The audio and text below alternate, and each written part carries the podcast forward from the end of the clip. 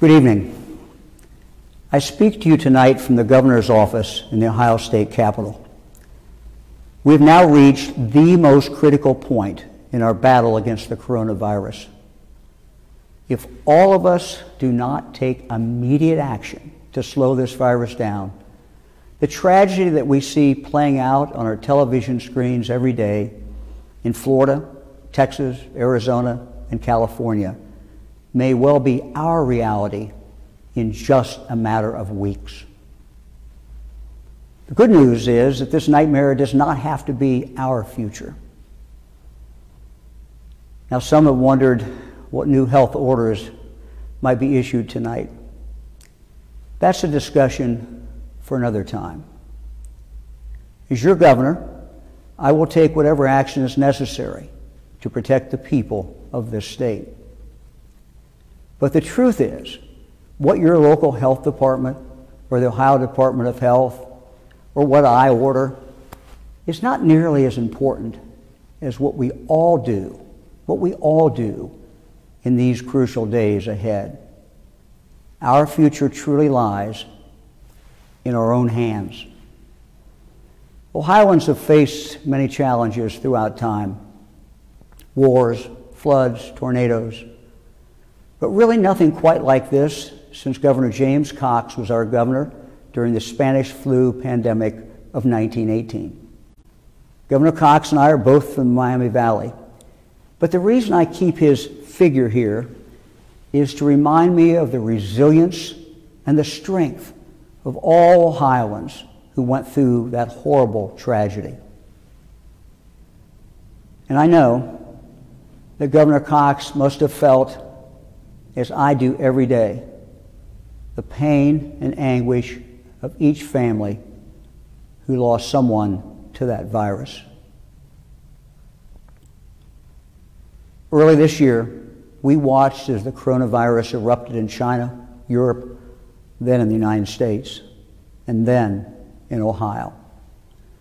But in Ohio, you did what Ohioans always do you rallied. You rallied together. You did what needed to be done early in this fight. And you took a collective leap of faith in a battle against an invisible enemy, the likes of which hadn't been seen in Ohio and this country in more than a hundred years. You made extraordinary sacrifices. You left school. You left work. You stayed home. You missed loved ones. You missed milestones. Yes, you missed paychecks. Because you are Ohioans, strong, steadfast, selfless, you also saved many lives. You flattened that curve. And with your individual and your collective actions, you bought Ohio time precious, finite time for our healthcare providers to create a statewide hospital system and for doctors and nurses to learn more about this novel illness and how best to respond. Time for Ohio to procure life saving medical equipment, such as ventilators, as well as personal protection equipment. And with no vaccine in sight, you gave us time. Time to learn how to better manage this disease so we could carefully and responsibly reopen the state to protect both our lives and our livelihoods. We sought input from business leaders throughout the state and we listened to the scientists and other health experts to develop guiding protocols to open in an incremental, measured way that could protect the safety of employees and customers alike by controlling the spread of the virus early on, we were able to responsibly reopen. And the Ohio economy has started coming back. Ohio's unemployment rate is coming down. While in April the revised rate was 17.6%, by May it had dropped to 13.7%. And further, for 10 straight weeks, applications for continued unemployment benefits have declined. We must keep the virus in check so that we can rebuild consumer confidence and keep the positive economic momentum going. So, where are we now? Clearly, clearly, the virus is spreading with a vengeance across many parts of Ohio and lurks waiting to attack victims in all of our 88 counties. Tragically, in just four months, we have already lost 3,075 of our fellow Ohioans to this dreaded disease, nearly the same number of Ohioans who died in the Vietnam War. Our hospitals are seeing more and more COVID patients. There are tonight 1,027 of our fellow citizens in our hospitals in Ohio suffering from COVID. 316 are in intensive care. 146 are on a ventilator. And many of those who have recovered, those who have recovered now, suffer from long term and in some cases permanent health consequences, such as lung damage, kidney damage, and other very significant medical problems. Ohio is now nearing our April and May peak of just over 1,100 hospital patients, with the Cincinnati and Dayton regions currently seeing more COVID positive patients in their hospitals than during any previous time during the pandemic. And the Cleveland region is also nearing a similar point. Now, at the beginning of the pandemic, it took Ohio 20 days to reach our first 1,500 total cases. Last week, we saw over 1,500 cases in a single day. And to think, just a month ago, we were only at 400 new cases per day. Now, I know that some say that our case numbers are increasing because we're simply doing more testing. Yes, we certainly are doing more testing, and we want to do more testing. In fact, our testing has gone up by 87%. But our number of positive cases has skyrocketed to almost 200%. Clearly, our number of new cases is not just the result of increased testing. Let's look again at Ohio and Florida. On June 9th, Florida had 1,200 cases per day, about the same number of cases that we had in Ohio yesterday. This past Sunday, just one month later, Florida's case numbers were at 15,300 new cases in one day. A month ago, Florida averaged 8.3 new cases per 100,000 residents per day, a little bit under what we have in Ohio currently. As of yesterday, Florida's new cases have increased sixfold per day, 51 cases per 100,000 per day. A month ago, Arizona. Arizona was also at 1,200 new cases per day. As of Sunday, Arizona was at 3,400 new cases per day. And further, Arizona averaged almost 18 new cases per 100,000 residents per day last month. But that has increased two and a half times as of yesterday. Two and a half times. If we do not change course, Florida and Arizona will be our future. I've always found history to be a teacher, and so early in the pandemic, I read a book by a man by the name of John Barry called The Great Influenza. It's about the catastrophic flu of 1918. He wrote an article yesterday that puts our current reality into sobering perspective. And this is what he said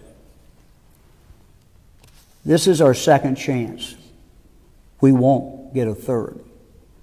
If we don't get the growth of this pandemic under control now, in a few months, when the weather turns cold and forces people to spend more time indoors, we could face a disaster that dwarfs the situation today.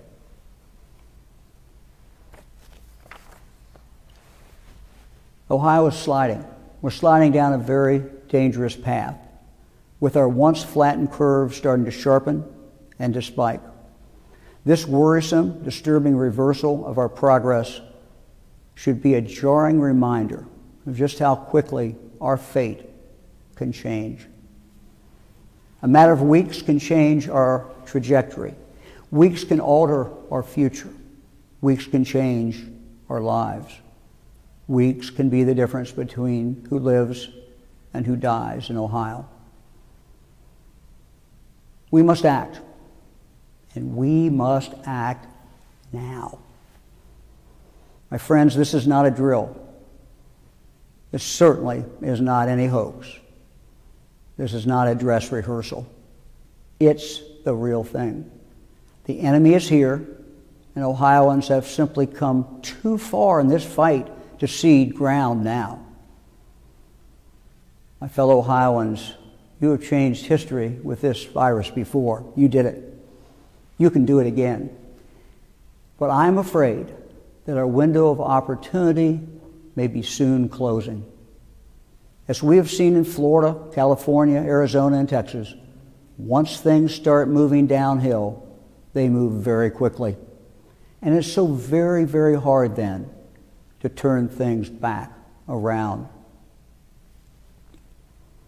My fellow Ohioans, you, all of us together, we have the power to change that future.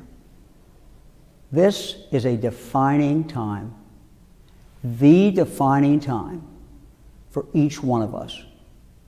And there has been no greater call in recent times for Ohioans than for us to call upon our better angels, as President Abraham Lincoln said, to do what is right, to protect each other. Ohioans have always been a people who've been willing to sacrifice today for a better tomorrow. Tonight, I'm asking each of you to take action now, to sacrifice now, so that our kids can be in school this fall, so they can at least have a chance to play sports, so our businesses can remain open, so that Ohioans continue earning a living and a paycheck and support their families. Now, what specifically am I asking you to do?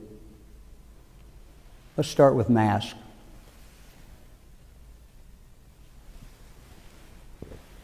Let's start with masks. I'm asking each one of you, wherever you live in Ohio, whatever county, whatever the alert color of your county, to wear a mask every time you go out in public. Now, I know some may still question the wisdom of wearing a mask, but as we used to say when I was a prosecuting attorney, the jury's back, the verdict is in. There is a broad consensus today in the medical, health, and business communities that masks are critical. Yesterday, Dr. Robert Redfield, director of the Centers for Disease Control and Prevention, said the following If all of us, if all of us would put on a face covering now for the next four weeks, six weeks, we could drive this epidemic to the ground.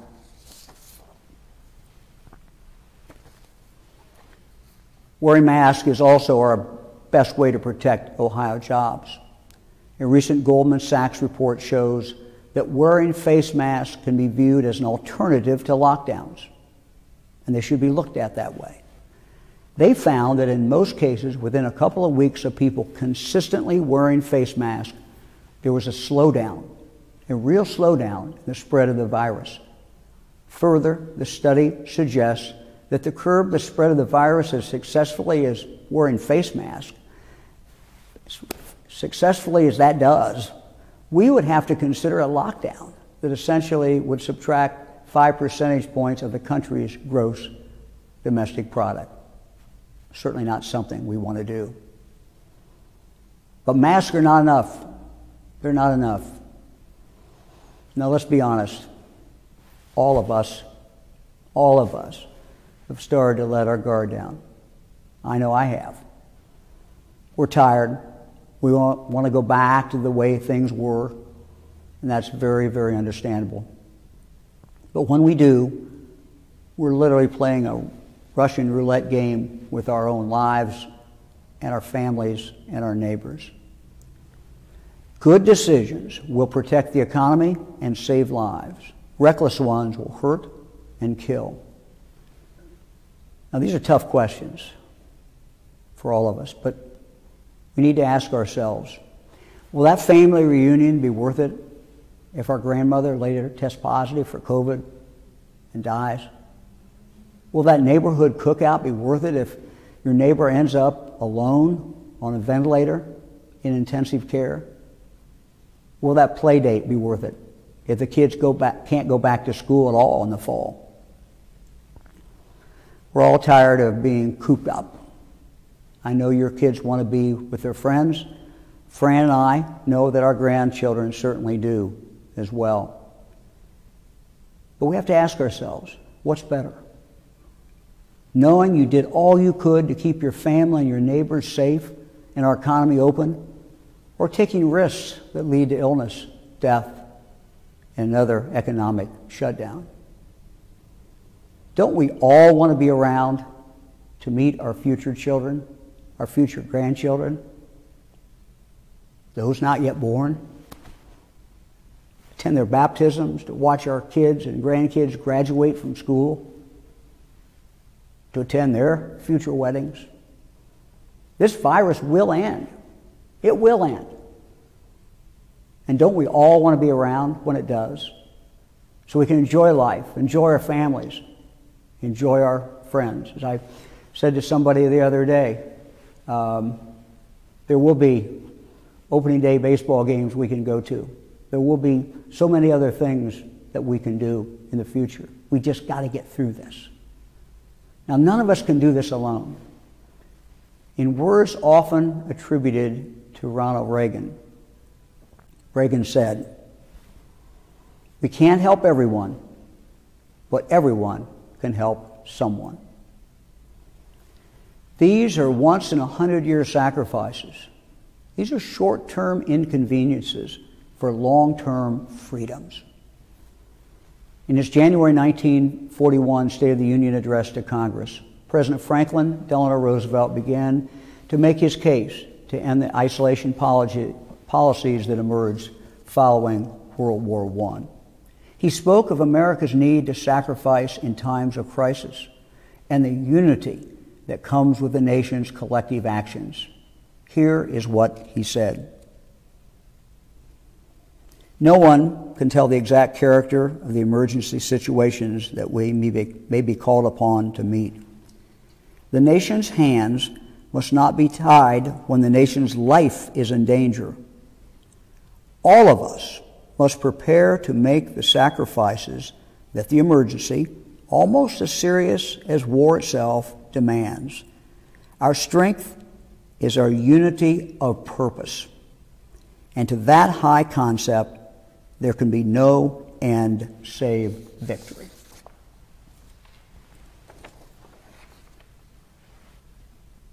Our way of life in Ohio is in danger. Our state's life is in danger. And our own strength lies in that unity of purpose. Early in this pandemic, Ohioans came together. You showed extraordinary kindness, care, compassion for your families, your friends, your neighbors, and for strangers alike. You rose to the occasion. You answered the call. I'm asking you, I'm calling on all of you to once again unite. This virus is real. It's killing our family members, our friends, our co workers.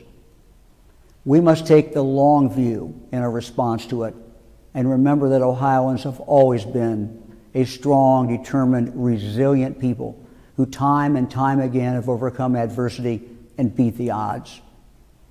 From the Native Americans who created intricate and massive earthworks to the pioneers who navigated their way along the Ohio River and constructed the National Road, to the abolitionists and African Americans who worked together to create an underground railroad leading those in slavery to freedom to the immigrants who built our cities, to the American, the African Americans, and those from Appalachia who migrated to Ohio to work, raise a family, start a better life. At the start of this pandemic, Ohioans set the example for the rest of the country. Though this has been a trying time for all Ohioans, you showed the world what was possible when people work together. You showed the world our Ohio grit. I remain an optimist, and I truly believe that we will rise out of the great tragedy of this virus and all that it has laid bare. Positive things will come out of our struggle. American and Ohio ingenuity, innovation, creativity, deeper relationships with our family, with our friends, and a stronger, renewed sense of community and our obligations to one another. Out of this struggle, we will learn, and we will emerge stronger, better, more tougher, more resilient. As the Bible tells us in Galatians, let us not grow weary of doing good, for in due season we will reap if we do not give up. Ohioans never give up, and Ohioans will not grow weary of doing good in helping to protect each other. We are Buckeyes. We are strong, and we will not relent as we forge a path forward united, united in building Ohio's great future. Thank you very much. I hope you have a good evening.